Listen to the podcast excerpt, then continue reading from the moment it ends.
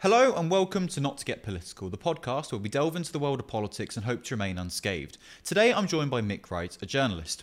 Mic, how are we? all right. I'm So, all right. um, thank you very much. You're down in London today to cover the by-elections. Well, there's three by-elections going on, but you're here to cover the U- Uxbridge one. Yeah, I'm doing Uxbridge because the most mad people are at the Uxbridge by-election. Essentially, that's that's the reason. Uh, a lot of candidates. Obviously, Boris Johnson's former constituency. So there's a lot going on there. You've got Laurence Fox. You've got Count Binface. You've you know you've got All the you know regulars. Count Count Binface, a respectable candidate. Let's. Uh, do you want to make? Should we make a prediction uh, uh, in the recording? How do you think it's going to it's go? a mugs game. Uh, well, it's hard to say. Labour could take it, but they might not. I think ULEZ is a huge thing. Like, I mean, because the likelihood is this is going to come out after it's happened, right? And, Yeah. And um, how I feel right now is I think it will be a, a slight Tory hold, like lo- majority drops, but probably a hold because. Uh, people in that area, I, I have, been, I did go there for a kind of recon recently, and, and they really hate ULEZ. They they hate it.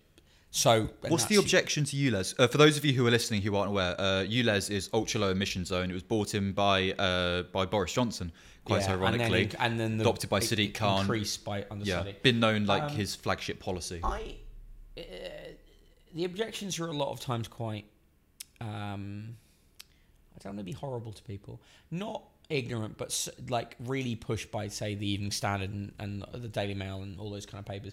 Essentially, it's the feeling that like you know uh, small businesses will struggle because you know you've got to drive your van and then it charges you every day and stuff. I think there are aspects of ULEZ that aren't great actually, like in terms of the application of it, but the principle in general is good, Yeah. right? Let's reduce the number of cars and stuff. I think they could do a better thing with small businesses that have vans. I think they could have some exceptions and stuff like that.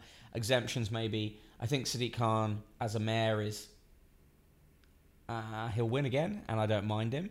And I don't live in London anymore, but I used to. And I lived through the Livingstone mayoralty, the Boris mayoralty, and, and a part of the Sadiq Khan mayoralty. And I think he's an okay mayor. I think the mayor has some problems because ultimately the mayor is very restricted in what they can do. The, the problem for the mayor is that national government can really hamstring you because, for instance, like the mayor is responsible for TFL, but the national government could do things where TFL nearly goes bankrupt, and then you have to desperately say to national government, "Can you not Yeah. let TFL go bankrupt?" Or you know you have slight, you have some control over the way that say private hire cars work, but not totally. And that's the problem that you're always dealing with is that national government can it, it was quite good for, for Boris Johnson because he was mayor, he was a Tory mayor with a Tory government. If you're a Labour mayor with a Tory government or vice versa, I think it's always going to be difficult. And I guess with Sadiq Khan, there's often been a big focus on crime in London and this sort of big like phenomenon regarding it. And it's often felt like when there's a, a, a heinous crime in London, Sadiq Khan is somehow blamed for it, like he's Batman and he can prevent crime that's Oh, going yeah, on. but it's highly racialized, right? Because you had Boris, uh, you had uh, Trump going on about Sadiq Khan, and you're like, why is Trump even bothered about this? It's because Sadiq Khan is a Muslim mayor, but you know, London is a, a very diverse city with many, many Muslim residents, and it's perfectly acceptable, in fact, desirable that you would have a mayor that represents the city as it is. Also, the thing about Sadiq Khan is I, I find him, he's a centrist, and I think he could be much more radical on some things, but like he is the son of a bus driver. There's a certain element when you look at Sadiq Khan, you go, which is kind of cool that the guy has gone from like a family, like a working class family, to being the mayor of London. You have to look at that and go, that's quite good. That's a system working quite well. Um, I think he's going to have problems if Keir Starmer does become prime minister because I think even though Khan is quite centrist, he's more radical than. It's not hard to be more radical than Starmer, Yeah. but he is, and I think he'll have problems.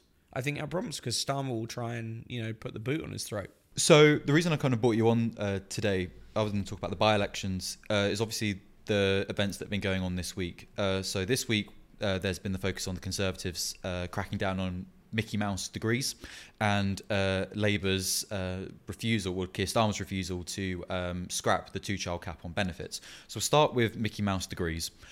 Do you think that there are useless degrees? Um, no, I don't think there's any such thing as that because fundamentally, for instance, uh, one of the best degrees to do in terms of um, economic outcomes is classics, right? And that's dead languages, right? But people who do it are generally quite posh and they end up in investment banking. And they're not investment banking because uh, investment banking needs classics. It's to do with feeling you have connections. And in another way of looking at it, a lot of degrees are just about thinking. Like you do a history degree and then you go and do any kind of different job, but they just go, oh, you can learn things. Most jobs, you learn what the job requires when you're doing the job. Like I first person in my family to go to any university. I studied I did an education degree. It's like mostly philosophy, psychology, history, and sociology of education, right? And I'm a journalist. And I'm a journalist because I did loads of journalism at university. And so when I came out of university, people were like, oh, you spent three years writing on university newspapers and and you've got a good degree, so you obviously have a brain. Yeah. But the degree is sort of irrelevant.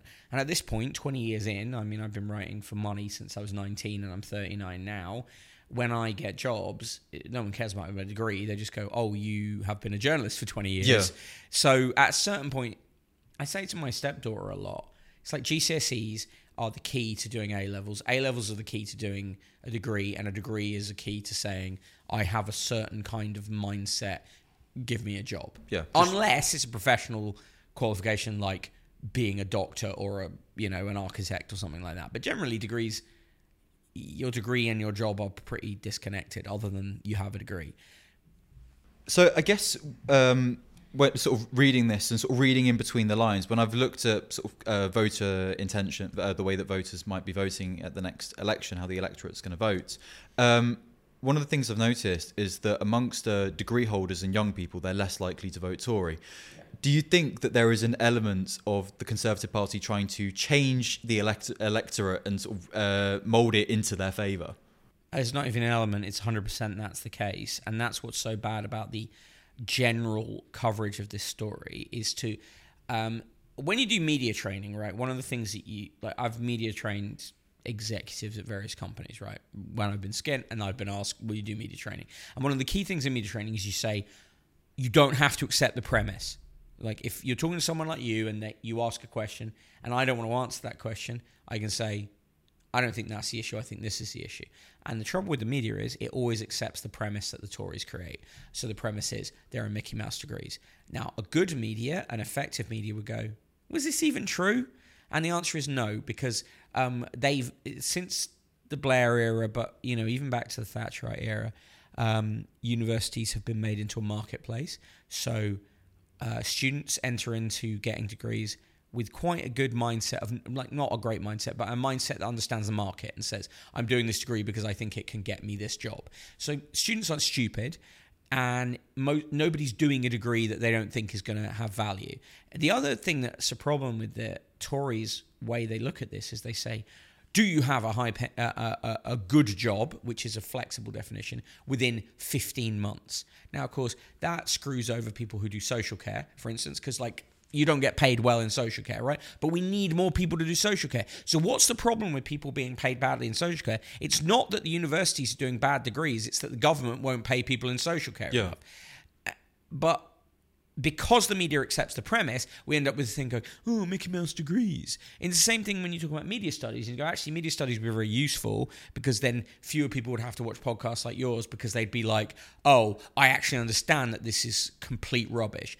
But most people don't because they don't understand how the media works because they're not taught how the media works. And it's not their fault. Because often when I say that, people think I'm saying they're stupid. I'm not saying that. It's just you only have a certain amount of time to focus on certain things. And all I do is analyze the media and I've been in it and I understand how it works. But the average person is just going, oh, they said this on the six o'clock news. I presume that's correct. Yeah, and I guess that's the thing. So I studied international relations and, and politics at university at De Montfort, and one of the things you're taught is how to think critically, how to look at, how to interpret the world. You're given different theories to to look through as a lens. Yeah. and if you're doing that and you're looking at the world through certain lenses, and you're going, hang on, that's not right. This is wrong. We should change that. Well, how can we change that? Well, we change our gut, we change our government, we change our voting system, we change the way that we think and feel. And if that goes against the status quo, then obviously there is going to be that pushback. Yeah, and most people try and do. The other thing I think uh, that I've realized around media and media framing of things and government framing of things is most normal people, whatever to a given value of normal, uh, try to do a good job, right? If they if they can do a job and that's the thing I really hate about the whole Keir Starmer thing with like hardworking people. Some people can't work and they're still valid, right? But if they can do a job, they try and do their best generally. Most people try and do their best because most people want to feel that they have value. So when they read stuff in the media, a lot of people assume, well, this they must be trying to tell the truth. And that's not the case. And so this story is a great example of that because Rishi Sunak did PPE. If you want to talk about low value degrees, PPE is a ter- politics, philosophy, and economics, an Oxford course. Uh, most prime ministers in the 20th century did PPE. Like the majority did PPE. It, if you want to look at how people are come out and they do a low value degree. Liz Truss did PPE, and that's why she's the way she is. You know, David Cameron did Yeah. PPE. And the number of prime ministers who did go to university, well, in the post-war era, it's pretty much uh, two people, and and the most recent one is is uh, John Major Yeah. who couldn't afford to go to university, so was a civil servant. And you got to factor in there, he went in and he was in the civil service. But to be fair, he was in like HMRC and stuff. He was in, he was like a pretty minor civil servant.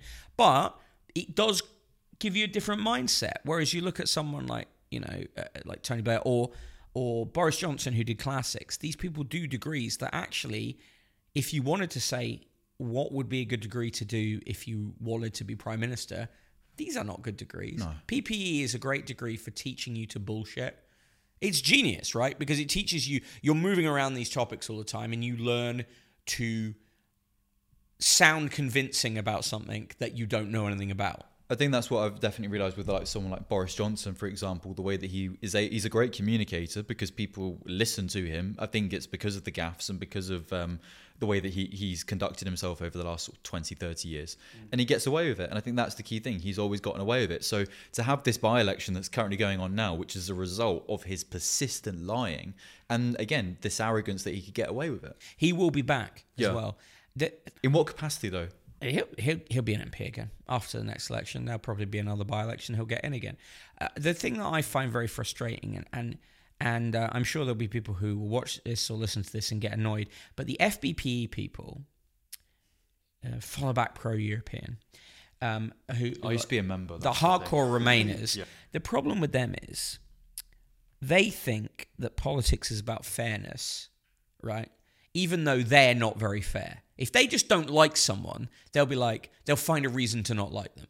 But the problem with them is politics is not about the rules. Politics is about understanding how to play and defeat the rules.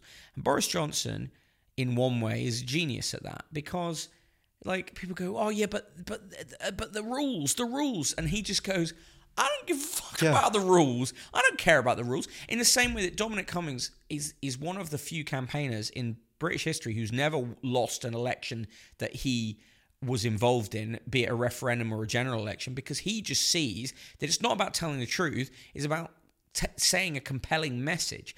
I wish it weren't like that, but I live in a world, the world that we actually live in, rather than the world I wish we lived in. And a lot of liberals kind of just scream, but my rules. And you're like, yeah, you don't win like that. And what Starmer is doing right now is trying to make the Daily Mail like him by doing things that the Daily Mail likes. But when it comes to the general election, the Daily Mail will still go, he is a communist. Doesn't like, know what a woman is. Define a woman, Keir. Define a woman. That's basically Yeah, yeah, and, and they'll go, he loves Just Stop Oil, even though I know a lot of people in JSO. JSO hates Starmer and Starmer hates JSO.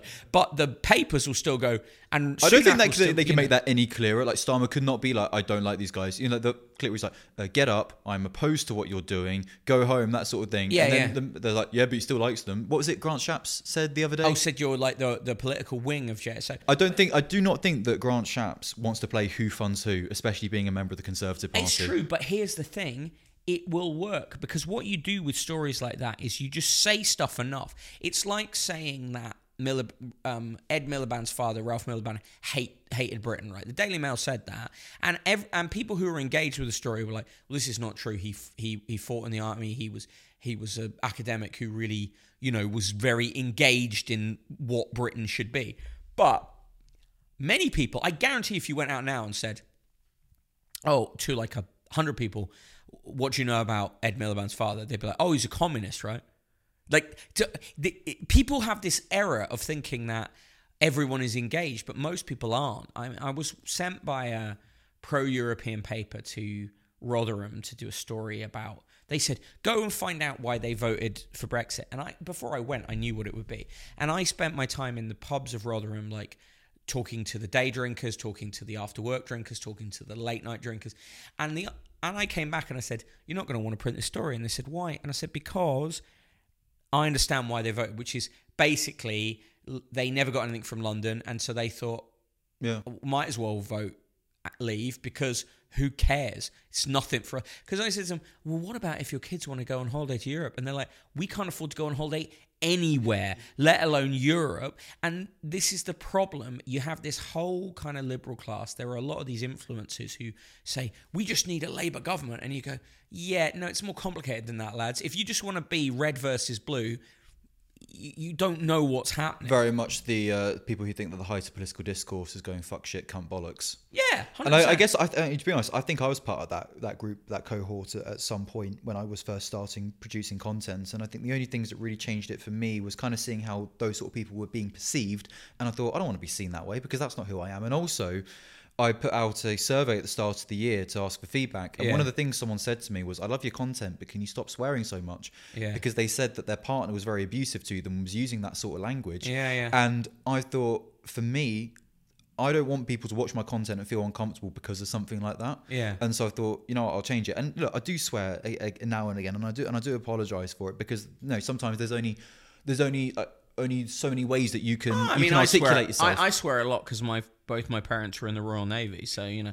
But the, the, it's more the compound swearing, like the whole cockwomble thing and stuff, and the whole Cockwomble. whole. Uh, also, often you see these people right, like there. Um, a, a great example for me is Nadine Dorries. Right, is there's lots of reasons to hate Nadine Dorries, but often you see people who describe themselves as the left writing really misogynist screeds my problem with Nadine Dorries is not that she's blonde, not that she's a woman, not that she has kids that she employs, even though that's dodgy. It's just how the system works.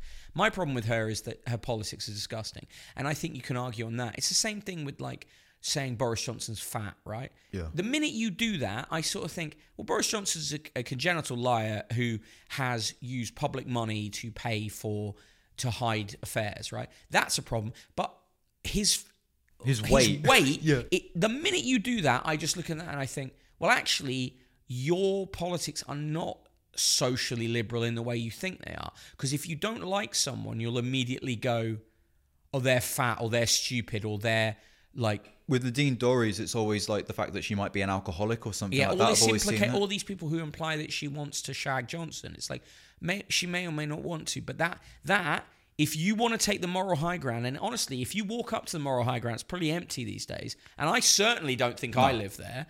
But you see that stuff and you think, you're as bad as them. There's- you're as bad as them. reminds me of this uh, sort of this TikTok that I watched, where it's like um, me listening to my uh, male friend say the most violently misogynistic thing ever, but it's okay because he said it about white women. Yeah. It's and that, Yeah, that- it's and I was and I was there like that's sort of describing me sometimes, and I thought, shit, I don't want to be like that. Yeah, no, I'm it's, gonna- it's, it's gonna- gotta really grim. it, It's yeah. like it, it's like um, Dean Dorries has written a load of um, romance novels that have sold a lot of copies, right? And the argument that people have is like, I think these books are rubbish. Now, I've read a couple of them; they're pretty bad, right? But it's a little bit like um, there was this thing like 500. There was this uh, Elvis compilation, like 500,000 Elvis fans can't be wrong. To a certain extent, it's like uh, when you talk to people about who reads the Sun. The Sun, a lot of times, is read by men who enjoy reading the football coverage, which is decent, and they don't really get the politics, right? But a lot of left wing people, like on these podcasts, like um, the Romaniacs now, oh God, what now? Right? They genuinely, you if you listen to it for any amount of time, they despise the working class. They despise people. They're like the way they talk about Sun readers, and I'm like. The only way that you convert someone away from being a sun reader is you sit in a pub and you talk to them and you don't go, you're stupid. You go, have you ever thought about it this way? That's the only way you can do it. There's a book by uh, James Felton which is called Sunburn that looks at the sun and looks at the stories that they've covered and Yeah, the despicable yeah. way that they've covered. And I've read that a couple of times now, and I think that is probably the best way to kind of leech people off the sun. And it basically looks how they, they came to be. Yeah. It was a combination of basically you know sensationalist stories and tits. Yeah. And the, t- the two together works perfectly. Also, the Sun, like the Daily Mail, can be funny. And the problem with, this, say, the Guardian, right, it, uh, was two things. One, the Guardian is actually pretty um, reactionary in its own way, um, and can be very judgmental. But also, it's very dry. It doesn't. It's not funny.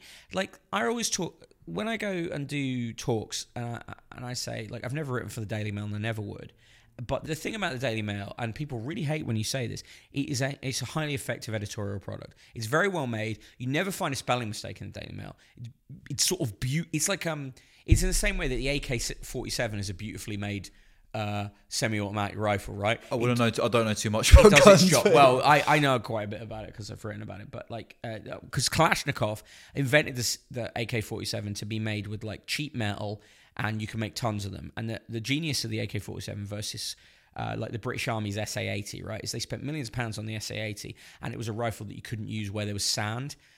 Like, and this is a modern rifle, right? And the AK 47 was invented in the Second World War. They still make it now. You can make it for like four quid. It's like press metal, and it works anywhere. But th- that's what the Daily Mail is. The Daily Mail is a is a, is a violent, brutal, horrible product, but it's it, it's built very well for what it does. But also, it does have a sense of humor. I always bring up the, the story they did, which was the house that looked like Hitler, and it was a house that looked like Hitler. And when you saw the picture, you were like, hey, that house really looks like Hitler. And that is a genius of a tabloid newspaper because it puts all this crazy political stuff in there. But mostly it's stories, like you said, tit, but also like, here's a funny thing that happened. Here's a cat that looks weird. And so if you are a person like I, I um, worked on a couple of building sites when I was younger, and a lot of those guys would read that paper because it was funny. They didn't really go for the politics. They were pretty, in their own way, quite progressive. Like they had gay friends. They didn't really. They some of them voted Labour, but they were like, "This is a funny paper. Yeah. like it's fun and and the crossword's easy and the sport is good." And so you have to think about these things that way, rather than being like some of these liberal podcasts can be of going. Oh, these people are stupid. That's the implication. I give. guess that's probably the easiest way of you know it's kind of dehumanizing people in a way. Basically, like if you just whistle them down to just being seen as stupid, and then it makes it so much easier to then be like, because converting people's obviously going to be a lot more harder than Yeah. actually recruiting It's people. true, but if you look at a lot of the way that the that the I think post Brexit, there's been a kind of class of grifter that said we should be back in Europe. Europe's amazing, and it's like, well, a European Union is quite corrupt in lots of ways. I voted Remain because generally I felt we're better in because we can make changes, but I didn't think oh this is amazing and everything's brilliant because it's just not the case.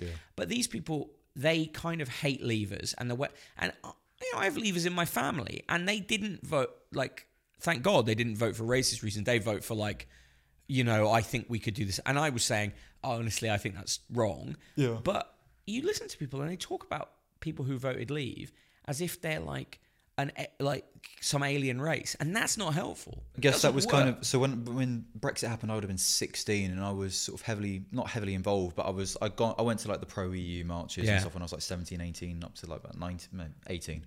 Um, and you you would speak to people there, and it was all like bollocks to Brexit, and it was very much like this idea of like wanting to be punk.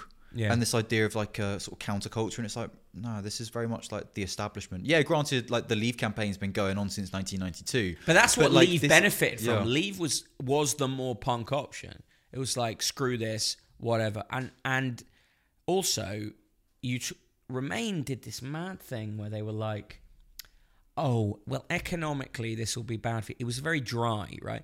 They should have. Uh, well, I'm a Marxist, and I think that you have to think about material conditions. If Remain the Remain campaign had said this will cost you this much money every month, rather than some highfalutin economic thing about how much it will cost GDP, they should have said you will lose three hundred pounds a month, and I will show you how you will lose that or whatever. You know, just have a figure. That's the way to do it. Whereas Leave said, uh, "You'll get this money." Yeah. And of course, it's a lie, but listen, not everyone's super politically engaged. And we've got to get out of this mindset of being like, oh, everyone uh, has to read every policy paper.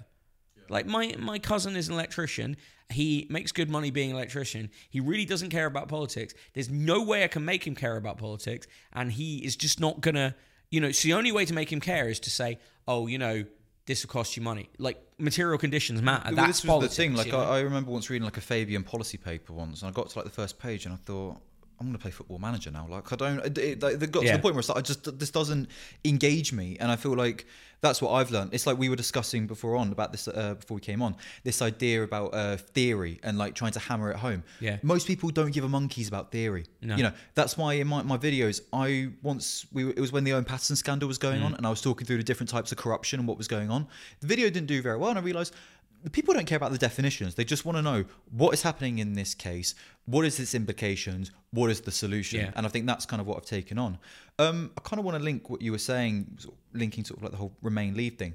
Do you think the reason there is perhaps more uh, sympathy and uh, sort of benefit of the doubt being given to someone like Keir Starmer because he kind of represents that sort of I don't know FBPE sort of liberal, very much like centrist dad. Yeah, yeah, I think so. vibe? And uh, the most frustrating thing with people who are hardcore Starmer supporters is they keep doing this thing where they say, "Ah, you see, he can't promise anything." Before he gets elected, he have to say everything is terrible, and then when he gets elected, he'll change.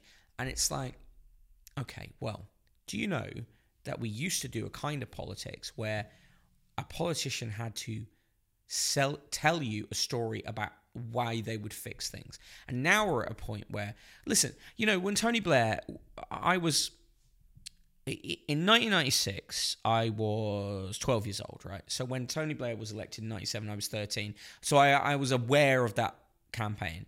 And the thing about that electoral campaign was two things. One, I mean, the Tories actually, the economy was back on an upswing, so Labour was going to benefit from that, but people were tired of the Tories, so they were going to get it in.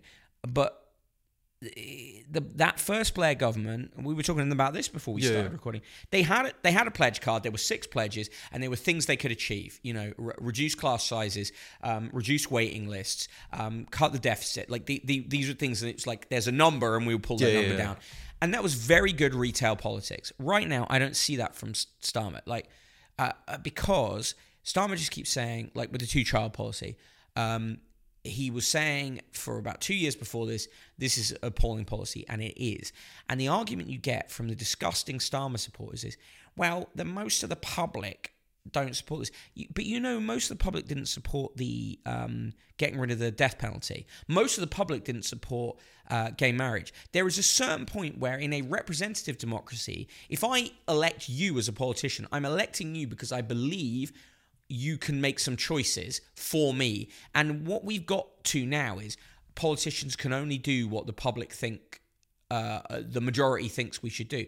Now, actually, in a constituency representational democracy, what we're actually saying is you are a class of people we're electing to think about these things a bit harder, and then we will Yeah. go with what you're saying, right? Because I talk to people sometimes, they know nothing about a topic, and that's fair enough. But you see, where I am with it is if I know nothing about it, I'll go, well, what do you think we should do? Because I haven't got a clue. You cannot just go in a in a well, you can. That's what they do, but you can't go in a, in a um, you know opinion poll and go, uh, do you think that we should um, hang criminals? Because people will say yes, but actually the reality is there's a lot of reasons why we shouldn't just hang criminals, Yeah. right?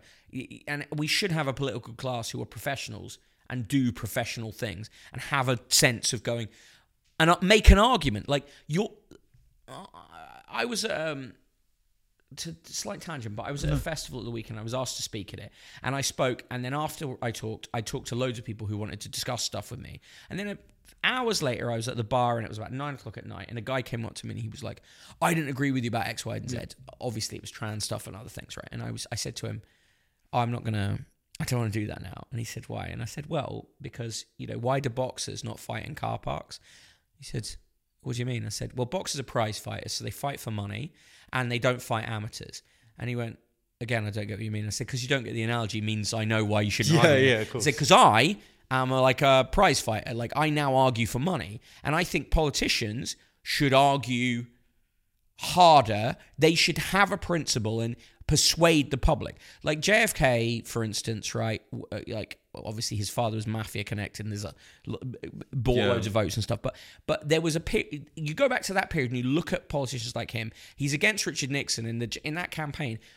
uh, JFK is saying, "Here's a positive vision for America," right? Or another example is Eisenhower at the end of his um, presidential uh, period, you know, goes on TV and he does this speech called um, the military industrial complex, and he he he's been a military man and he's been a politician, and he's willing to say something that people don't necessarily know about or want to hear, and he goes. You know, we have to be really careful that we don't allow our politics to be taken over by the military industrial complex because there's a huge problem with the military and, and corporations deciding how we work politically. Now, unfortunately, no one listened to him, but it was a man standing up and saying something he believed in. We've got to a point now where politicians say, oh, I just have to say what the public want.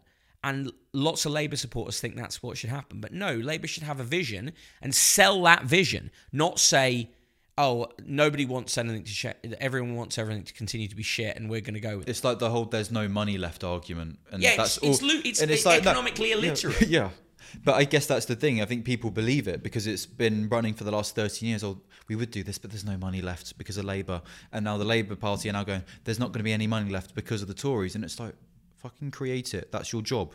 Economic and we, growth. And we Let's have a it. media. We have a media that is so addicted to doing this thing of saying it's like a household budget. It's not like a household budget. It's not like a credit card. A sovereign state can create wealth in any number of ways, not just through quantitative easing, which they got ex- uh, obsessed and addicted with through the austerity era. You can do it in loads of ways. You, uh, for instance, also like with the two child, with the Yeah. the benefit cap, right? The two child cap. Uh, you could cut. It's a 1.2 billion pound policy, right? Cut- 1.3, yeah, yeah. 1.3, right? Cut that off Trident. Just say we're taking 1.3 billion off Trident. That's a rounding error on on Trident. Trident still gets paid for. I mean, it shouldn't, in my opinion, but like there are tons of things we spend money on that we could cut. One for a government, 1.3 billion is uh, tiny, and we know that, but they they don't want to talk about it like that. But if I talk to just a bloke in the street and say 1.3 billion pounds, he thinks that's loads. So the way you answer that is you talk about it as a percentage of government spending, and then it's a rounding error. Well, they- they've said if they if the two child uh, cap on benefits was scrapped, uh, 250,000 children would be immediately lifted out of poverty, and another 850,000 would be would be alleviated. That strain would be alleviated. Families in one out one in four of the poorest constituencies in the country would be three thousand pounds better off. It's a policy that is so regressive and basically demonizes children for the for the crime of, of being born, something no child ever asks for. Well, I saw Rachel Reeves on on um, BBC Breakfast the other day, and she said they were asked her about universal um, free school meals. I was a governor in Tower Hamlets where they have universal school meals for primary school. It's brilliant because for a ton of reasons. One is um, there's no stigma for kids on free school meals because everyone is. Two is if the parents of uh, uh, uh, if richer parents are engaged in what school meals are like, the quality of school meals goes up because richer parents are like, I want my kid to eat good food. This needs to be better. There's a whole like everyone is involved then.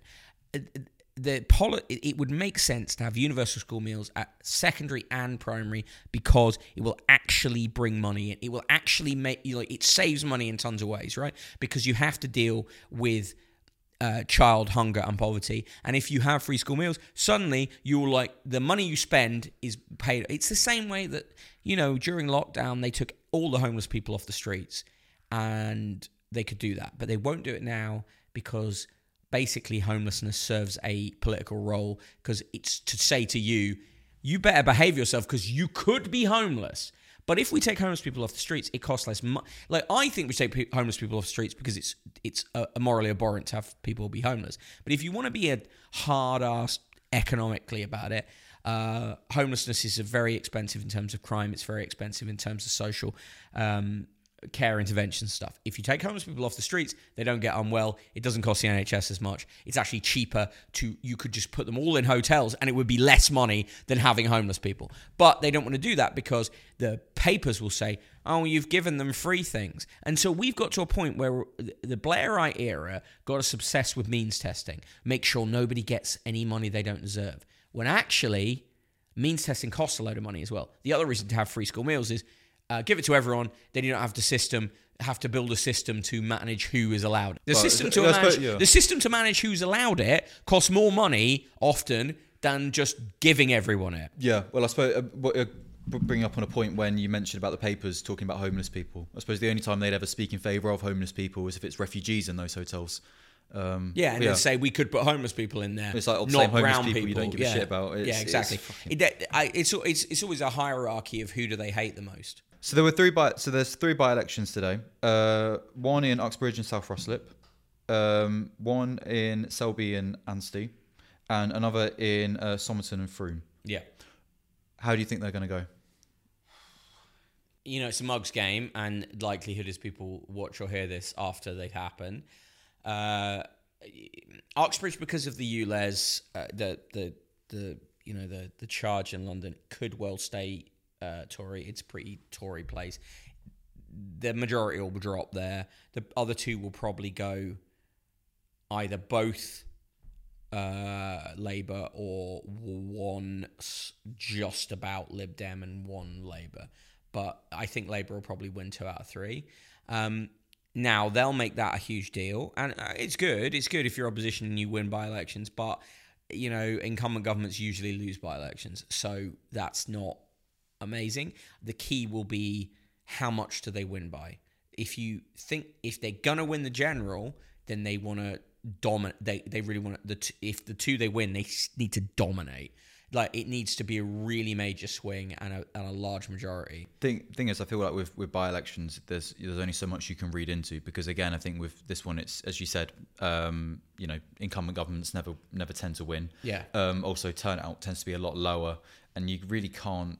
I wouldn't say you can read too much into it. And I feel like a Labour No. victory will just look. It's just apathy against the. Tory. They don't like the Tories Yeah, but they but but if they didn't win them or they won them with a very slim majority, it does say something. Yeah. You, you of course you've got to factor in the the turnout and say, well, it's always low turnout, but Labour need to do like if you want to go back to the last time they won with a huge majority in the by-elections that Blair fought prior to 97, they dominated mostly. There were a couple they didn't, but mostly they did. And the other thing is, the other thing you always have to factor with by-elections is expectation management. So the Tories have said, Tories have been out there saying, well, we'll probably lose all three, thinking, nah, maybe we'll win one. Because if they win one, that's amazing, right? Whereas with the with Labour, it's very difficult because the expectation, the expectation is they are going to dominate, and if they don't win all three, or they don't win the two that they should win by a large margin, then you're going to get the press going, Ooh, Starmer, well, you should do better than that. So that's the problem. Uh, but by, you're right, by elections are their own thing, and often people forget that they are that local local issues dominating by elections. It's why the Uxbridge one could still go Tory. Also, because they're very Tory in Uxbridge and Ruislip. Like, they just are. Nick, thank you so much for coming on. Before you Thank go, you is there having me on. any is there anything that you'd like to promote? Um, just follow me on, my twi- on Twitter at Broken Ball, where you can find most stuff there. And uh, yeah, thanks a lot. Uh, and to all of you who are listening, thank you so much. We appreciate all of the kind comments that you're putting in, even the nasty ones as well. Thank you for boosting me, um, really boosting my ego. Um, thank you so much for engaging, and uh, yeah, we'll see you all for the next one. Thank you.